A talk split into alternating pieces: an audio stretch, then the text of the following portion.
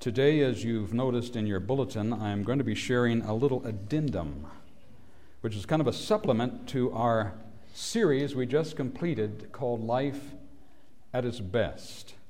And today we want to talk about a little understanding of the mind and body relationship. I'd like for you to take your Bibles before we get into our study and turn with me to the Gospel of Matthew just for a moment, if you would, please. Matthew 11, and a very familiar passage, verse 28, the very end of the chapter. Jesus makes a rather interesting invitation. In verse 28, he says, Come to me, all you who labor and are heavy laden, and I will give you what? Rest. Rest. Take my yoke, in verse 29, he goes on to say, Take my yoke upon you and learn from me. For I am gentle and lowly in heart, and you will find rest for your souls. He says it again. For my yoke is easy and my burden is light. Those are things that God is inviting us to experience rest in Him, rest for our souls, and burdens that are light. Interestingly enough, God says, Take my yoke upon you, which would imply something. Are you and I from birth yoked up with something other than Jesus? And as we carry the heavy burdens of life, longing to be free, we reach a point in our maturity where we finally say, God, I'm tired of being yoked up with the old man, with the old flesh, with the old self that's guided by Satan himself, continually whipping us into shape. God, I want to be yoked up with someone who can give me rest and make my burden light. Now, if you haven't reached that point yet in your life, I want you to know that Jesus is inviting you to experience that even today. God wants you to change yokes from the partner you were born with, which is Satan himself, to a brand new partner, that of Jesus Christ, who will bear your burdens for you. Jesus said, Cast all your care upon me because I care for you. But our minds, unfortunately, are in charge of our bodies. And our bodies seem to direct the flow of our thinking, if you please. They're sort of tied together from birth. Before I really get into today's study, let me just say at the very outset here that this study actually represents a work in me that's still in progress. In other words, I am not professing to hold all the answers to the issues that I want to address today. But I do know in my heart of hearts that there is a God who is willing to teach us if we're willing to study His Word, and He's willing to share with us if we're willing to listen to what He has to say. Now, in our last study of Life at its Best, that five part series that you can now access on the web if you want on our web page, we talked about the justifying and sanctifying power of the Holy Spirit. We looked at both our title and our fitness to heaven. Our title being justification, and our fitness being sanctification. We also shared that Satan doesn't want us to understand the plan of salvation or the work that God wants to do for us through justification and in us through sanctification. The reason that Satan wants us to be ignorant of these things is because if we were to ever understand them, he knows that we would choose Jesus to be yoked up with. He also knows that Jesus would give us a new heart, a new mind, a new desire, and Satan's power would be forever broken, and Satan is bent on keeping us in the dark. And this is why Satan works so hard to keep us in ignorance.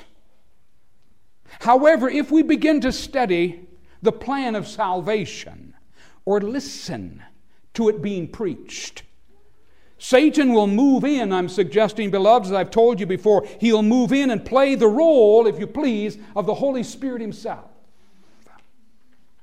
Or he'll play as though he's Jesus Christ. Or he'll come as an angel of light to control, if you please, our new religious experience. In a little magazine called Signs of the Times, written September 24, 1896, I found this little statement. Listen to this Satan does not always appear as a lion. This has reference, you'll recall, to Peter when he said, Satan, as a roaring lion, walks about seeking whom he might destroy and devour. Listen to this Satan doesn't always appear as a lion, he has the power to come as a lamb and then his voice is soft and low. Paul said to the Corinthian church in 2 Corinthians chapter 11 verse 14 and no marvel for Satan himself is transformed into an angel of light.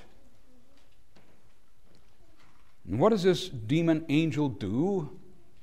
As he masquerades as the spirit of God or as an angel, he instructs us, beloved, on how to live the Christian life.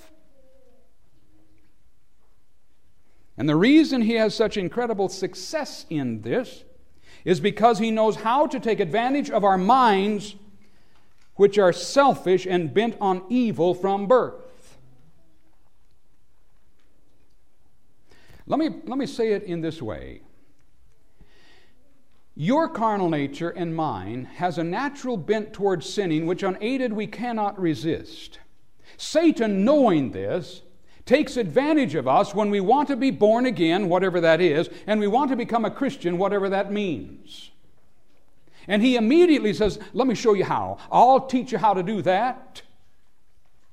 And because our carnal nature, hear me now, because our carnal nature has this natural bent toward doing things that bring it satisfaction, it will then move toward Christianity no matter what the cost in order to be blessed or benefited. An important point. We don't understand it, but I'm going to say it again.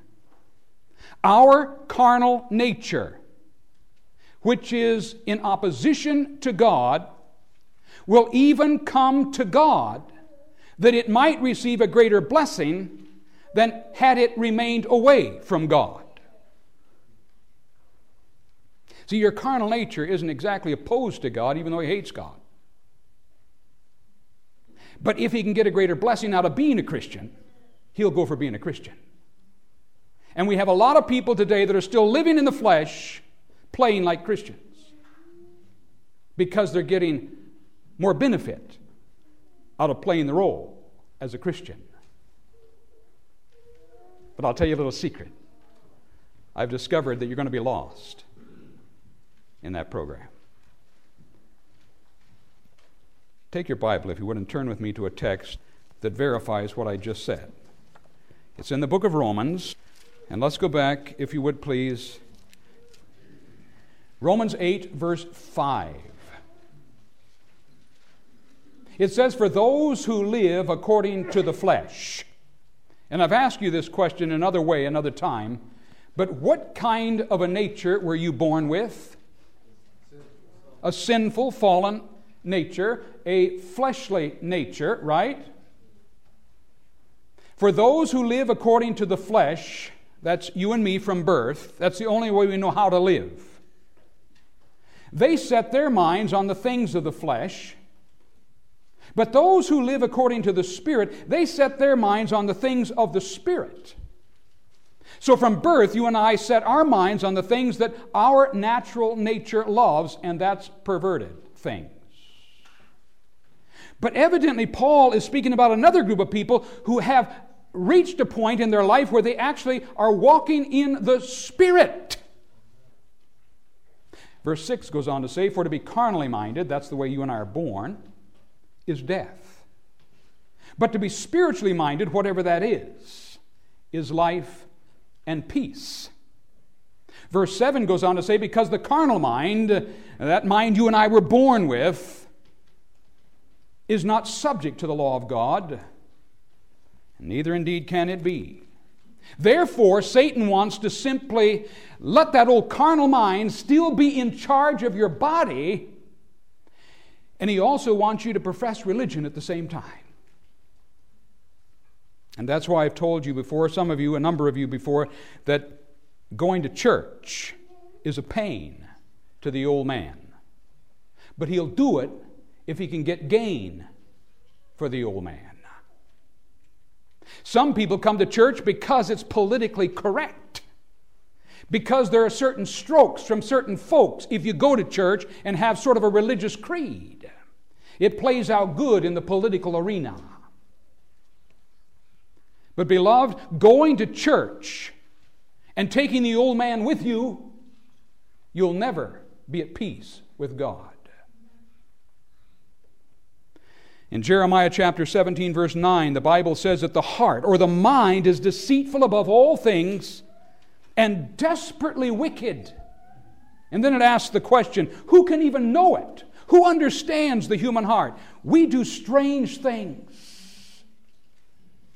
and don't even know why we're doing it. We, as parents, correct our children, disciplining them. We used to even occasionally spank them that's a no no word today. But we used to even, at least Willie got a few spankings along the way to put him in the narrow way. And Willie learned through the old nature what to do to avoid spankings. Are you hearing what I'm saying? He knew there were certain perimeters that mom and dad had at the home. As long as Willie stayed within those boundaries, his backside was safe. And so Willie conformed. You see, he, he said to the old nature, I want you to behave yourself because we're getting into a lot of pain here. And so the old nature got into line, got into step. And the spanking stopped. And Willie became an ideal child. Well, at least in some ways. Are you thinking with me? Had Willie changed? No. He simply brought his old nature into control that he might be benefited. See? Willie was looking after, number one, himself. He wasn't interested in obeying unless he could get strokes from mom and dad as a result. And that sort of carried over into his Christian walk. The way I got strokes from God was to do what God asked me to do. Because I understand when God punishes, it's forever. I didn't want to go there. And so Willie brought his old nature along with him to church. And Willie said, You've got to get that old man under control, and you've got to do certain things if you want God to bless you. You know what? Worked for about 40 years in ministry. And then I discovered that it's really not working at all. Because I never received victories. I never really received victories in the area that I was, I was trying to look good and be good, but I never was good, just look good. Oh, no, I was accepted. People accepted me. Why not? They were faking it just like I was. We were all in the same program, all went to the same church. Every Saturday we were there sitting in the same pews, singing the same songs of victory, but none of us having it. Oh, I shouldn't say none, because every generation has had a few Enochs tucked away. Men and women in whom God has full control. According to Romans 8, verse 7 in the Amplified Bible, it says that the mind of the flesh, with its carnal thoughts and purposes, is hostile toward God. For it doesn't submit itself to God's law. Indeed, it cannot, but it will if it can benefit. But it doesn't change, it still hates God. And beloved, that's what I was finding in my life. God, if I really loved you, wouldn't I obey you? That's what you said in John 14. If you love me, keep my commandments. Well, Lord, I, I, want to love you, but I'm not seeming to be able to keep your commandments. I've said it before, and I'll say it again this morning. I have no problem loving God, it's His kids I have trouble with. You see, the real proof of loving God is the way we treat one another, right? And I've had a hard time over the years getting along with some of you. Now, I say that with a twinkle in my eye because you've had a hard time getting along with me too, because when we're walking in the flesh, we don't get along with one another. But we learn to adapt, right? We learn to get along in order to keep peace because peace is more important to the church than fracturing it. Beloved, this is why Romans 12, verse 2 says we have to be born again. We need a new mind. We need a new heart. As Alex read for us this morning, Paul saying there that we needed to be transformed by the renewing, if you please, the changing of the mind. We need to be transformed or changed by the entire renewal of our minds so we might prove what is that perfect will of God for each of us. What is God's will for us? May I suggest that, is, that we might be yoked up with Him so that we can find rest for our souls, so that we can find the burdens of life literally being light and easy. So, what is God's will according to 1 Thessalonians 4, verses 3 to 4? Paul says, For this is the will of God, your sanctification that each of you should know how to control or manage his own body in sanctification and honor. And notice how he closes his letter there in chapter 5, verse 23. Now may the God of peace himself sanctify you completely. And may your whole spirit, your whole soul, and your whole body be preserved blameless at the coming of our Lord Jesus Christ. Is your body important to God? Evidently. Is your mind important to God? Evidently. But did you notice who it is that sanctifies us? It's God Himself. He sets us apart, He consecrates us, He purifies us. He sanctifies us. He, in other words, beloved, is the one who makes us holy and morally blameless in body and soul and spirit. And that's exactly what he said he would do in 1 John chapter 1 and verse 9. If we confess our sins, evidently that's what we really need to be doing. Not playing church, not trying to get an extra little stroke for the old man.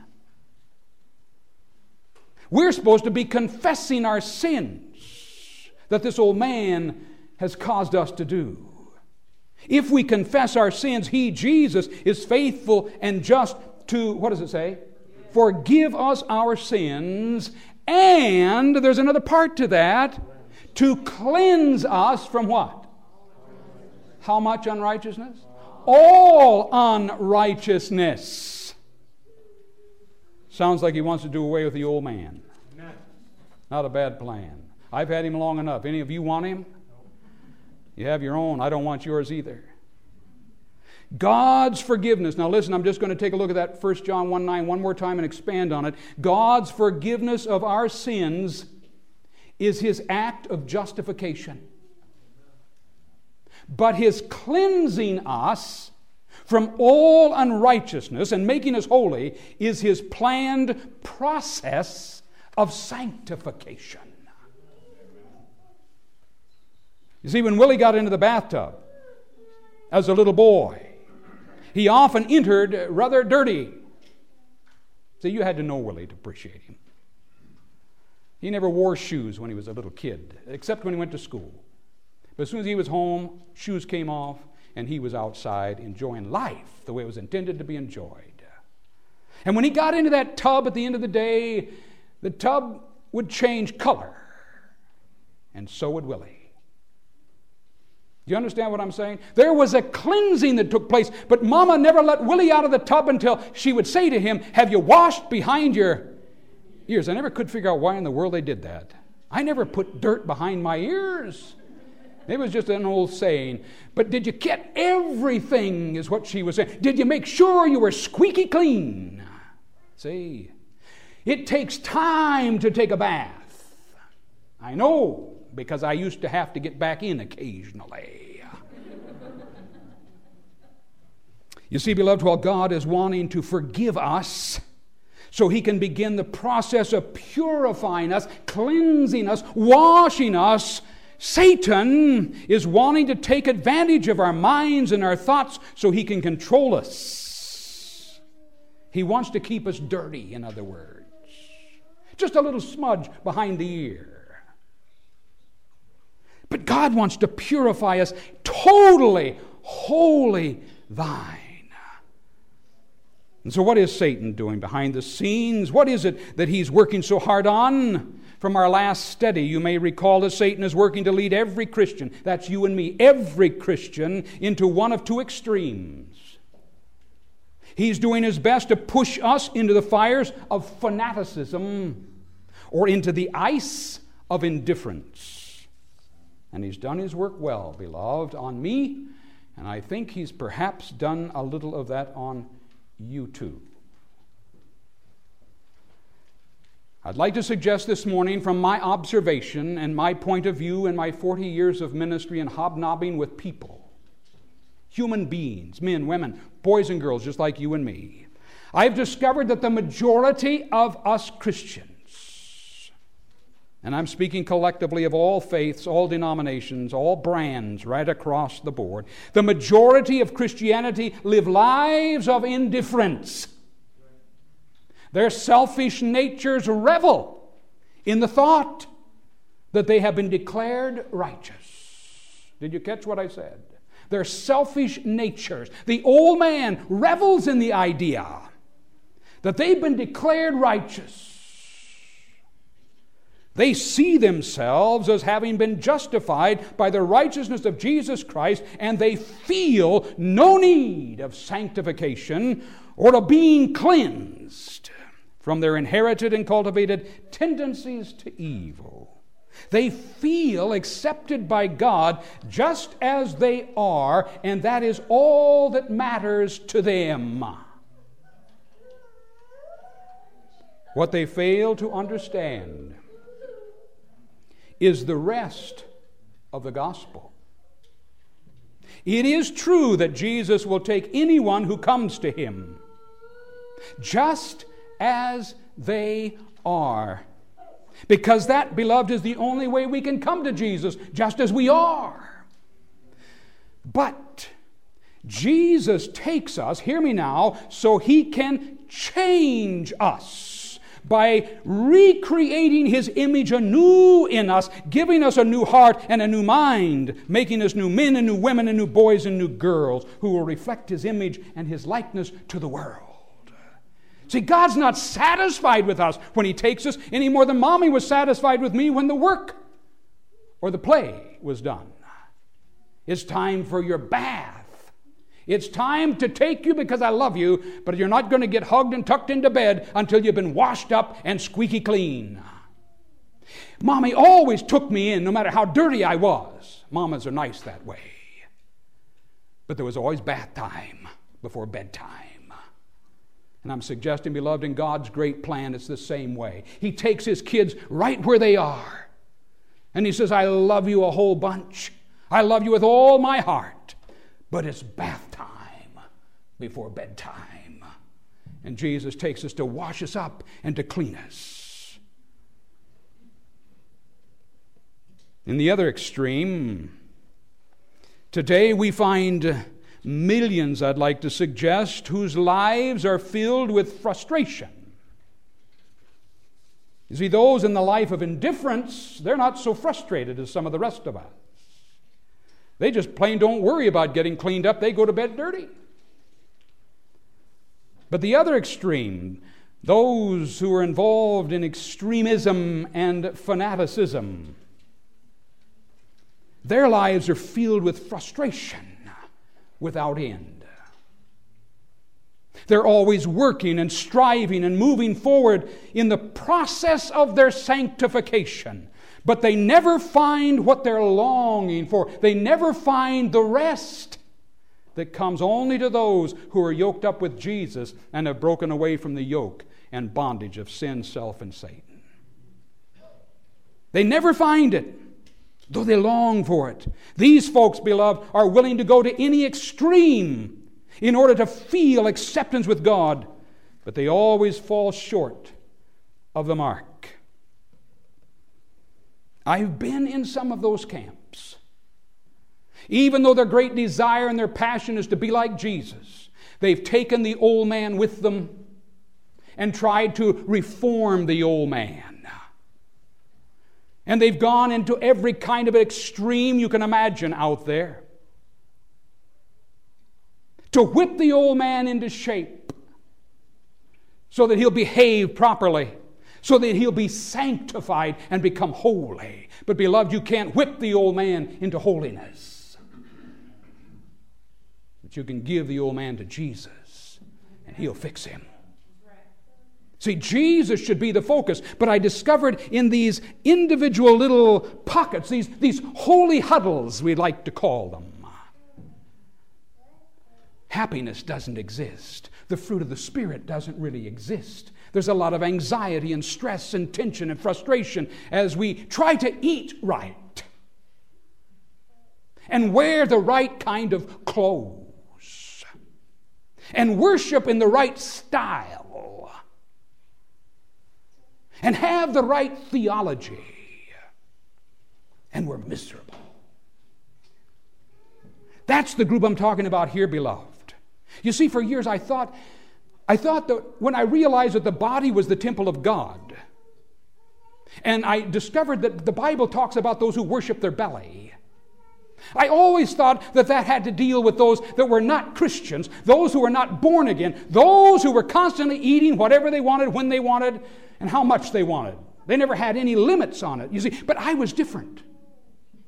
I had limits. Not one morsel of food between the lips between meals if you want to be holy. And you couldn't mix fruits and vegetables. You couldn't mix wool clothes with silk garments or polyester of any kind. If you want to be like Jesus, you have to let your beard grow. I discovered that looking like Jesus is not the same as being like Jesus. You see, Satan takes one extreme, eat anything, anytime, anywhere, and he takes the other extreme and says, you can't eat anything, anytime, anywhere, unless it's kosher, unless it meets this standard, unless it has this in it, or it doesn't have that in it, and it can't have this and can't have that, until our whole focus is on food, not the creator of it. Amen. Food becomes our God, and we worship our bellies, and not the God who gave us our system. See, Satan doesn't care. Carry it to one extreme or the other. And beloved, I've been there, done that, and there's no peace, no rest. Both of these groups, those who are indifferent and those who are extreme, are under a grand delusion of the enemy of God. The first group is made to feel their security. They even claim Bible promises for their assurance of salvation, but their experience is a fatal security. For the fruit of the Spirit will never be seen in those who refuse to be sanctified by the Spirit of God. And unlike that first group, the second group, we who have been fanatical on numerous things throughout our lives, the second group never feels secure or at peace. For they've always been working and striving and struggling to overcome. They are continually seeking victory over their inherited and cultivated tendencies to evil, only to be conquered by them instead. Where is the victory? We've got to pray harder. We've got to pray more. We've got to work harder. We've got to make a bigger commitment to God. We've got to give more. Beloved, if that's what you're trying to do, stop it. And just plain give yourself to Jesus. Say, God, I want you to take my mind. I want you to take my body. I want you to take the whole me, every bit of me, my mind, my soul, my, my spirit, my attitude. I want you to take my food problems. I want you to take my alcohol problems. I want you to take my tobacco problems. I want you to take my anger problems. I want you to take my sexual problems. I want you to take all my problems. God, I want, I want you to take me. And I don't want to hold anything back. I just want Jesus to be glorified. Oh, how quickly God will put the yoke of Himself upon us and carry our burdens, and they'll be light. beloved, Satan's grand delusion centers in this fight between faith and works. Which is it? Faith or works? And my answer is it's both. It's faith that works by love and purifies the soul. Amen. But whose faith and whose works? You know that the gift of faith has come from God. It's not ours. God has given to every man a measure of faith, the measure of faith. And guess where the works come? From the same person. It's God's works through us. Not our works to impress Him. Let's go back and take a look at this again. The grand delusion centers in this faith and work combination. The first group that we've been talking about today believes that Jesus has done all the work necessary for man's salvation. Therefore, to be focused on any kind of religious works is a denial of one's faith in God's works. Therefore, they sit back and do nothing. The second group also believes that Jesus has done all that's necessary for man's salvation, but they believe that they are obligated to demonstrate their love to God for what he has done for them. Thus, they live in strict obedience to God's word, seeking to keep all of his commandments and laws, including what we've talked about the health laws, especially the one that has to do with diet.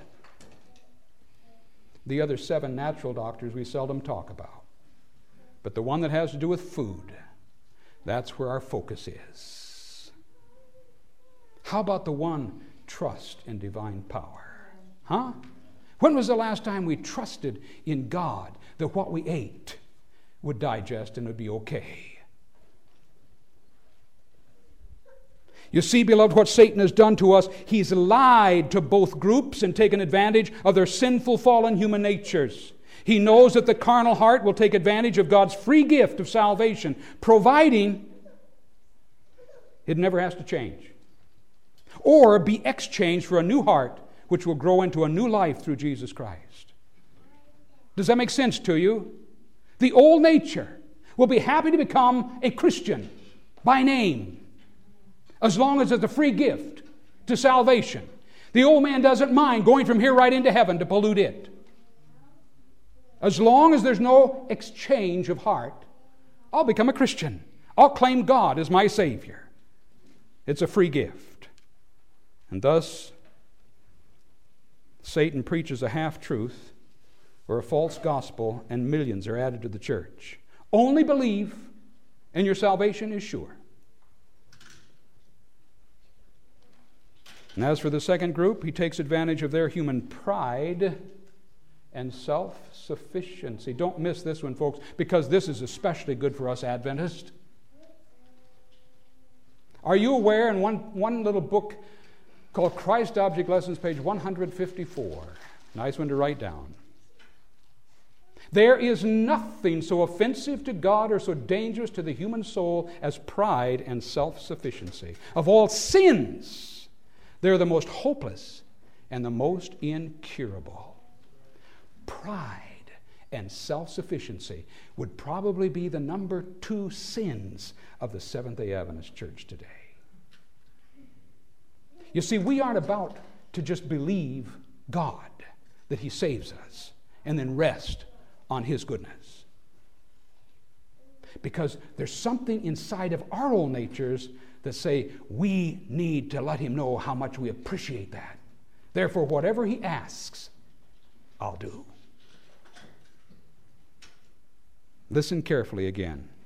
It's this second group that Satan takes advantage of with reference to pride and self sufficiency, which thrives on self exaltation. It's the natural desire of this self sufficient and human pride to accomplish things, to conquer things, to win things, to be victorious over things. The human heart wants that, it longs for that, it fights for that. It's the American way. In fact, are you aware that our entire educational system, both public school and also parochial education, is geared in the great majority of its curriculum to exalt self, to exalt personal achievement and personal success, rather than laying self aside, making room for the power of the Holy Spirit in the life, and giving God glory. We're not educated biblically. That's why Satan has such a tremendous advantage over us because he can save us in our sins. Or at least he wants us to think we can be saved in our sins. While we're proud, egotistical, and lifted up, it's the natural desire again to succeed and thus Satan stirs up these traits, putting millions into the path of works and obedience that they might secure for themselves a place in God's kingdom. And beloved, I've been there for the majority of my life, not because I was a bad man, it was because I wanted to be a good man. And I wanted to do it right. I wanted to do it perfectly so that God would be proud of me, so that God could look down on me and say, Oh, Willard, I'm so glad you conquered, you achieved, you gained victory And how short lived those victories were. It's only now, at the close of my ministry, that I look back and say, God, I'm so sorry that I took my old man to church and tried to reform him, tried to get him to like you. And now I know why the battle has been so intense. It's because I needed to let him go. I needed to be yoked up with a brand new leader in my life.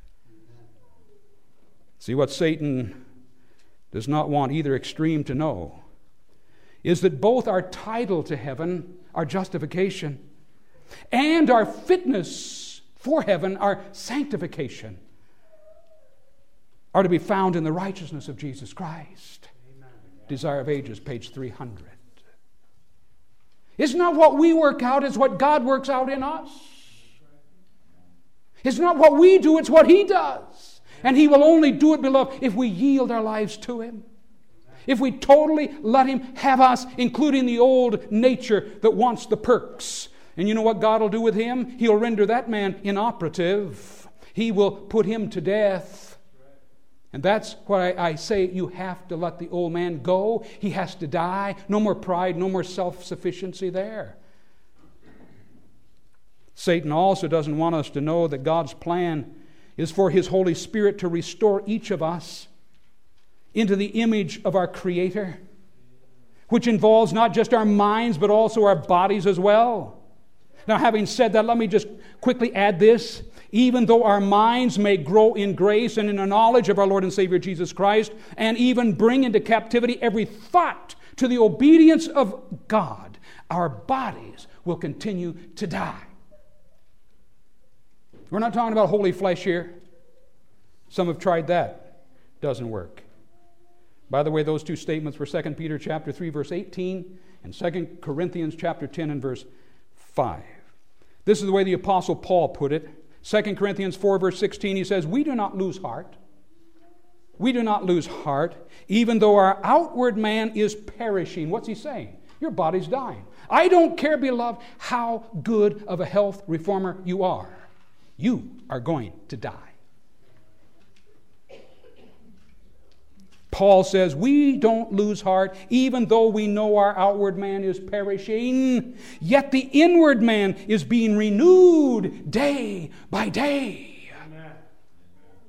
Even though our bodies are getting older and weaker in many ways, beloved, Paul was not willing that we should surrender our bodies to the old man. Hear me now as I close. Notice what he writes in Romans chapter 6, verse 12. He says, Do not let sin reign in your mortal body. Your old nature will still remain until Jesus comes. You cannot get rid of him, he'll dog your steps in the casket behind you. In other words, he's like a dead person that you're carrying with you the rest of your life. Paul understood that. That's why he said, Oh, for me to die is gain. Why? Because he would be free of the burden of the old nature that always dogged his steps, wanting to take control once again of his life, wanting pride to reign and self sufficiency to reign. And Paul says, Don't let sin reign in your mortal body. He may remain, but he doesn't have to reign. That you should obey in its lust. You don't have to obey because, beloved, as a man thinketh, so is he. When God becomes your new thought, and when God puts his thoughts in your mind, and he shows you his ways and leads you in his ways, then the old man is put to rest. He has no more control over you. And now you walk in a brand new way, and your body will respond to your mind. Is your body important? Romans chapter 12, verses 1 and 2, Paul says, I beseech you, therefore, brethren, by the mercies of God, by his deep compassion, that you present your bodies a living, ongoing sacrifice. Die to the old man and live for Jesus Christ, allowing him to make you holy and acceptable unto God, which is your reasonable service. So don't be conformed to this world, but be ye transformed by the renewing of your mind, that you may prove what is that good and acceptable and perfect will of God. In 1 Corinthians chapter 6, verses 19 and 20, Paul says, What? Know you not that your body is the temple of the Holy Ghost, which is in you, which you have of God, and you're not your own, for you were bought with a price, therefore glorify God in your body and in your spirit, which are God's. See, when we give ourselves to God, we give Him our mind and our body. We give Him everything. And He changes our mind, and our body follows. And we will find good health if we let God do the discovery. If we'll do it in balance as He wants it to be done, if we'll take it step by step with God, He will lead us into all truth. I want you to turn with me in closing to our last text in the book of Romans for a moment, and let's tie it all off as the Apostle Paul, under inspiration, writes these words Romans chapter 8, verse 11. Paul says, But if the Spirit of Him who raised Jesus from the dead dwells in you, he who raised Christ from the dead will also give life to your mortal bodies through His Spirit who dwells in you. When do you suppose that life in your body is going to come? when you get to heaven. That's the way I always read that text. I always saw that as future tense. I always saw it as when Jesus comes, we get glorified. I don't see that anymore as only being that moment in time. Beloved, I see it as an ongoing present experience. Notice the next verse. Therefore, he says, because of God's power that will come into you and give life to your mortal body, therefore, he says, we are debtors. We are debtors not to the flesh, to live according to the flesh. In other words, he's saying we don't have to live like we once lived. We don't have to eat what we once ate. We don't have to drink what we once drank. In fact, he says in verse 13, if you live according to the flesh, you're going to die. If you live according to that old man and the old desires you used to have, you're going to die. But if you'll start living by the Spirit of God, you'll put to death, catch this, you'll put to death the deeds, the works of the body, and you'll live. No reason to be in ill health. Now, those times will come perhaps to some along the way, but God doesn't want us to be sick. He wants us to be in good health, not only physically, but mentally, because one affects the other. And so he's saying here look, the same power that raised Jesus from the dead is in you, and he'll keep your body. You don't have to do the deeds of the flesh anymore because your mind is new, it's with Jesus, and your body will come along. Amen. For as many as are led by the Spirit of God, these are the sons and daughters of God. I want to be led by God, don't you? I want Him to come and put that yoke around me. And then I want Him to lead me every step of the way in the rest of my life on this earth. Is that what you want? Amen. Father, as we bow our heads in prayer today, I just want to thank you for those who have responded today that they want to yoke up with Jesus. They truly want Him to lead them all the way. I'm so grateful that we've seen Jesus. And that today we know that there is one who can give us rest and who can take away the weight of the burdens of this whole life. Father, today thank you for yoking up with each of us who have asked you to this morning in Jesus' name. Amen.